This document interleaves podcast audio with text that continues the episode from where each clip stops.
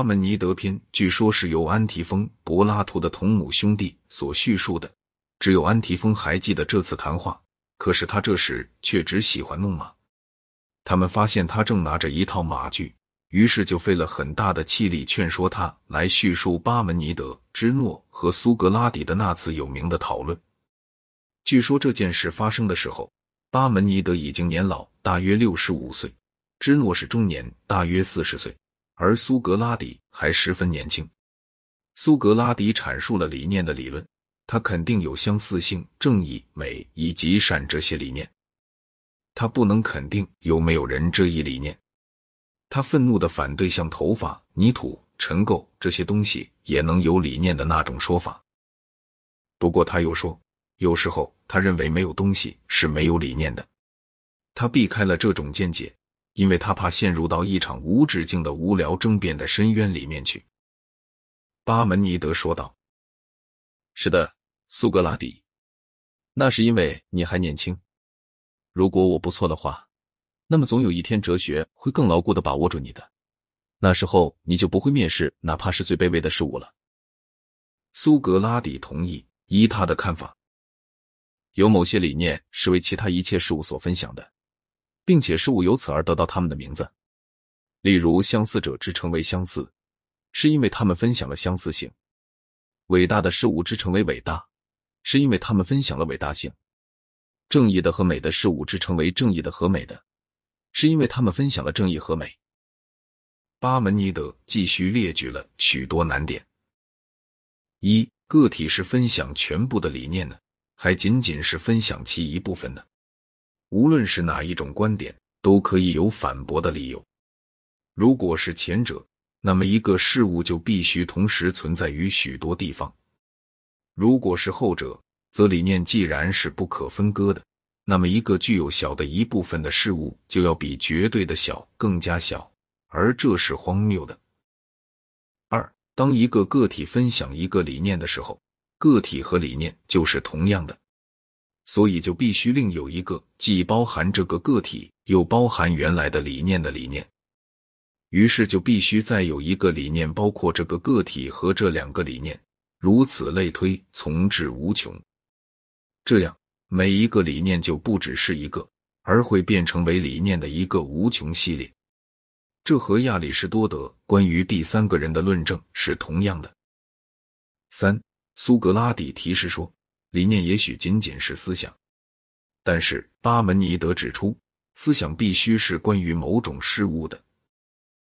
四，由于以上第二条所举的理由，所以理念便不能与分享他们的个体相似。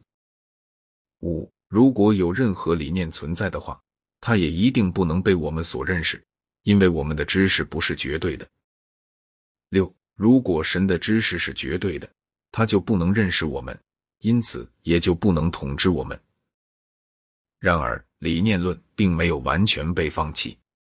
苏格拉底说：“没有理念，心灵便没有可以依据的东西，因此便摧毁了推理过程。”巴门尼德告诉他说：“他的难点来自于缺乏预先的训练，但是始终并没有达到任何确切的结论。”我并不以为。柏拉图对于可感觉的个体的实在性所做的逻辑反驳是经得起检查的。例如，他说：“凡是美的，在某些方面也是丑的；凡是成倍的，也是一半等等。”然而，当我们谈到一件艺术品在某些方面是美的，而在另些方面是丑的的时候，分析总可以使我们能够说这一部分或这一方面是美的，而那一部分或那一方面是丑的。至于一倍和一半，则这些只是相对的名词。二十一的一倍是四的一半，这一事实并没有任何矛盾。柏拉图由于不了解相对性的名词，所以经常遇到麻烦。他以为如果 a 大于 b 而小于 c，那么 a 就同时是又大又小的。在他看来，这就是一种矛盾。这种麻烦是属于哲学上的幼稚病。实在与现象之间的区别是不会有巴门尼德和柏拉图和黑格尔所分派给他的那些结论的。如果现象实在有表现的话，那么它便不是无物，因此它便是实在的一部分。这是一种正确的巴门尼德式的论证。如果现象实在没有表现的话，那么我们为什么要对它伤脑筋呢？但是，也许有人要说，现象实在并没有表现，但是他却表现的有表现。这种说法也没有用，因为我们还可以问：他是实在表现的有表现呢，还是仅仅表现为表现的有表现呢？即使现象是表现的有表现的话，我们迟早也总会达到某种实在有表现的东西的，因此它便是实在的一部分。柏拉图绝不会梦想到要否认我们面前是表现着有许多张床的，尽管说只能有一张唯一实在的床，即神所创造的那张床。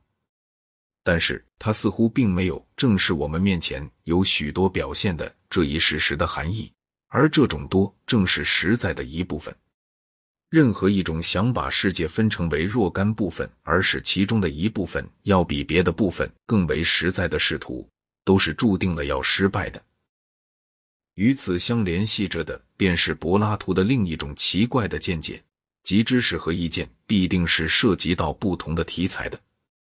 我们应该说，如果我以为天要下雪了，这就是意见；如果后来我看到天是在下雪了，这就是知识。